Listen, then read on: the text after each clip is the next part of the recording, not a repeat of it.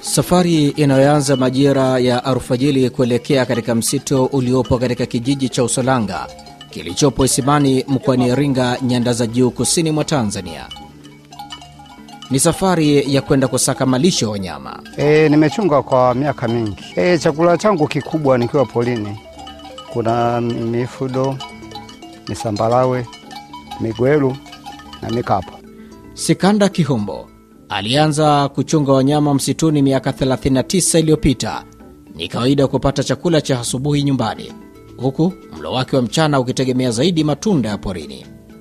Lakini kadri miaka inavyozidi kusonga, ana wasiwasi huenda siku ikamlazimu kubeba chakula kutoka nyumbani. Matunda yakuwa yanapatikana kwa urahisi, lakini kwa miaka hii mvua zimekuwa chache na wadimu huu wa wa mvua zimefanya matunda sasa yamekuwa machache. Matunda haya ya porini alianza kula tangu akiwa mdogo. Kwa kipindi cha nyuma, upatikanaji wake ulikuwa wa kiasi kikubwa, lakini kadri miaka inavyozidi kwenda, upatikanaji wake umekuwa wa shida. E, ni kweli hali ya hewa inakuwa ni mbaya. Kwa mfano kuanzia ule wa kumi na mbili chakula nyumbani kinakuwa adimu. Kuzidi kushamili kwa shughuli za binadamu katika mapori kama uchungaji wa mifugo, ujenzi wa viwanda na ukuaji wa miji imekuwa ikiathiri mazingira kiasi cha kuhatarisha uwepo wa uoto wa asili, ambapo athari zake zimeanza kuonekana katika baadhi ya sehemu za ukanda wa Afrika Mashariki. Tulijitahidi sana kufanya kazi kwa upande huo, lakini huku mkipanda, watu wengine wanakata. Mtusaidie kwenye elimu, mnapohubiri kwa waumini tusaidieni suala la kulinda mazingira. Msikilizaji wa RFI Kiswahili, karibu katika makala Afrika Mashariki. Hii leo tunatuama nchini Tanzania, ndani ya mkoa wa Iringa, tukiangaza shughuli za uchungaji wa mifugo msituni inavyochangia uharibifu wa mazingira. Mwandalizi na msimulizi wa makala haya naitwa Maltin Nyoni. Karibu tuwe sote hadi tamati ya makala haya.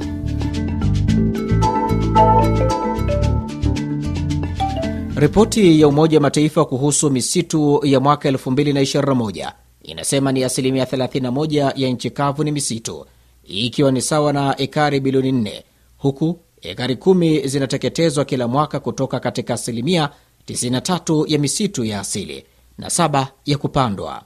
Hata hivyo, Umoja wa Mataifa unatambua fika umuhimu wa misitu katika kufikisha maendeleo endelevu yaliyoadhimiwa kufika mwaka 2030 yanatimizwa kwa sababu takribani watu zaidi ya bilioni 1.6 duniani wanategemea misitu kwa ajili ya chakula, malazi, nishati, dawa na kipato. Katika mitaa ya kijiji cha Usolanga, baadhi ya wakazi wa kijiji hichi kwa muda mrefu sasa wamekuwa na kasumba ya kwenda msituni kuokota matunda na kuja kuyauza katika mitaa mbalimbali. Lita moja ya matunda huuzwa shilingi 200 maeneo ya kijijini, ili hali katika maeneo ya mjini kama Iringa manispaa kilomita zaidi ya 40 kutoka kijijini hapa, Bijakanda angeuza lita moja ya shilingi elfu moja wastani wa lita 20 elfu nne kwa kijijini na shilingi elfu 20 maeneo ya mjini, ikiwa ni faida ya mara tano zaidi. Nilianza kutoka mwaka jana, mwaka jana niliuza na, na saizi hivi kila Ijumaa, Jumamosi naenda kuokota hiyo matunda naokota nakuja kuuza hapa. Walini kawaida kama u, ukifika imejaa sana, unaokota unaokota. Ukifika hapo ndo tunafika kama muda saa saba au saa nane. Kaa uko jani, ukijitwisha kitu lazima utue upumzike. Hapa kabisa nauza kama kama kikombe kimoja cha chai nauza mia mbili na ama kile kikubwa mia tano.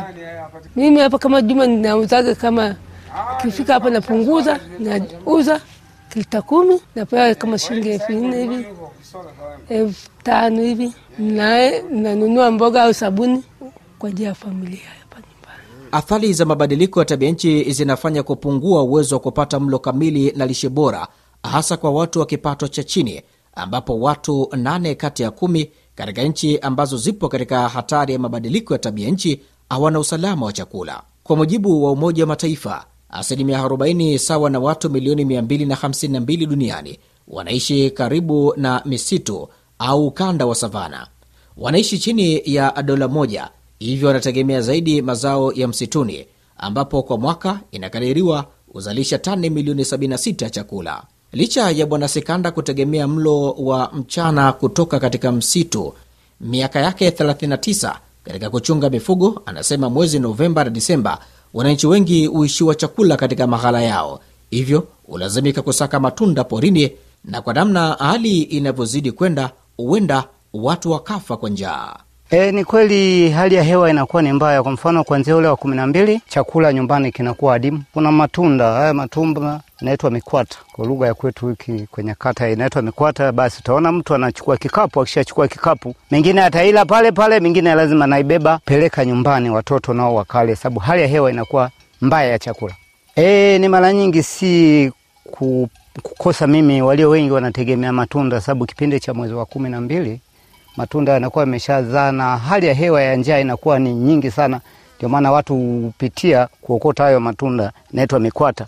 Anaokota akilisha kula, yeye anachukulia mpaka familia zake akahangaikia ili watoto wanusuru maisha. Jukwaa la kimataifa la uchumi la mwaka 2021 lilitaja kupotea kwa wanyama na mimea ni janga la tatu duniani, ikitolea mfano tangu kuanza kwa karne ya 20 mpaka sasa ni asilimia 75 ya mbegu zimepotea, hali inayolazimu wakulima kugeukia kilimo cha kisasa ambapo kinasababisha mabadiliko ya tabia nchi, kuharibu ikolojia na njaa. Hofu hii si kwa Sekanda peke yake, bali hata kwa wachungaji wengine wa mifugo kijijini hapa. Wanaona kabisa huko mbeleni hali huenda ikawa mbaya zaidi. Uh, mwaka huu tuseme upo tofauti na miaka mingine kwa sababu ukisema uangalie mwaka jana kipindi kama hiki nyasi walau kidogo zilikuwemo, lakini mwaka huu umekuwa ni mgumu kama unavyoona hivi, yani nyasi zimekauka, hamna malisho, yani tabu tu, na tulazimu kuhamahama ili tafutize kidogo, walau ng'ombe zipate kushiba. Nyasi kwa saisi zimekuwa kweli ni hadimu, tofauti na huko nyuma, sababu huko nyuma wanachukia hata mpugani pugani tu katupandisha tangu milimani, ila saisi ndo hivyo napandisha huko milimani nako bado majani ni hadimu miaka ya nyuma huko hayakuwa mbali, ilikuwa karibu. Sahizi ni magumu, na hata ukienda mbali huko ndo hivyo majani adimu. Hofu ninayo, ila hofu inayekuja ndo inanipa tahadhari ya kwamba bwana, miezi itakapokuwa inasogea naweza nikahamisha mifugo yangu kwenda sehemu moja kwenda sehemu nyingine. Msikilizaji wa RFI Kiswahili, Tanzania, nchi mwanachama wa mkataba wa mabadiliko ya tabia nchi COP, kupitia sera ya mazingira mwaka 2021 sura ya tatu kipengele cha tano kinaeleza athari za mabadiliko ya tabia nchi zimeanza kuonekana, huku ukame, hali kubadilika kwa msimu wa mvua, uhaba wa maji, hali inayowawia vigumu kufikia mpango wa taifa wa maendeleo endelevu wa mwaka 2025. Iwe serikali, mmoja ya malengo yake ni kutoa elimu, kushirikiana na taasisi binafsi, kuunda uhusiano wa kikanda na kimataifa, pamoja na kuhakikisha nishati ya kijani inapatikana ili kupambana na athari za mabadiliko ya tabia nchi. Rais Samia Suluhu Hasani mara kadha amekuwa akipaza sauti kwa wadau mbalimbali, wakiwemo viongozi wa dini, kwa mabalozi wa kuelimisha jamii kuhusu madhara ya uharibifu wa mazingira. Joto duniani limepanda sana, hakuna kule, hakuna huku, limepanda sana. Kwa hiyo tuna kazi kubwa ya kupanda miti, kunyonya yale yanayosababisha joto, ili joto lipungue, bahari zipumue, maziwa yetu yapumue, maisha yaendelee vizuri. Tanzania sisi tunatumia asilimia mbili mpaka tatu ya pato letu la taifa kwa kutunza mazingira, kujihami na kufanya maboresho kwenye maeneo yale ambayo yalishaharibika. Kwa hiyo turudi tuwe rafiki wa mazingira ili tupunguze matumizi ya serikali kwenye kurekebisha mazingira. Kwa tunayoyaona sasa hivi ni kwa sababu mazingira yametukasirikia, tumeyaharibu na yenyewe yanatuharibu. Sasa turudini, twendeni tuka, tukawe tena marafiki wa mazingira kwa kurekebisha tulioyaharibu. Msikilizaji wa RFI Kiswahili, na kufika hapo anaweka nukta katika makala haya ya Afrika Mashariki hii leo. Tumetuama nyanda za juu kusini mwa Tanzania, ndani ya mkoa wa Iringa, tukiangaza shughuli za uchungaji wa mifugo msituni inavyochangia uharibifu wa mazingira. Mwandalizi na msimulizi wa makala haya anaitwa Maltini Nyoni. Panapo majaliwa, hadi wakati mwingine, uwe na wakati mwema.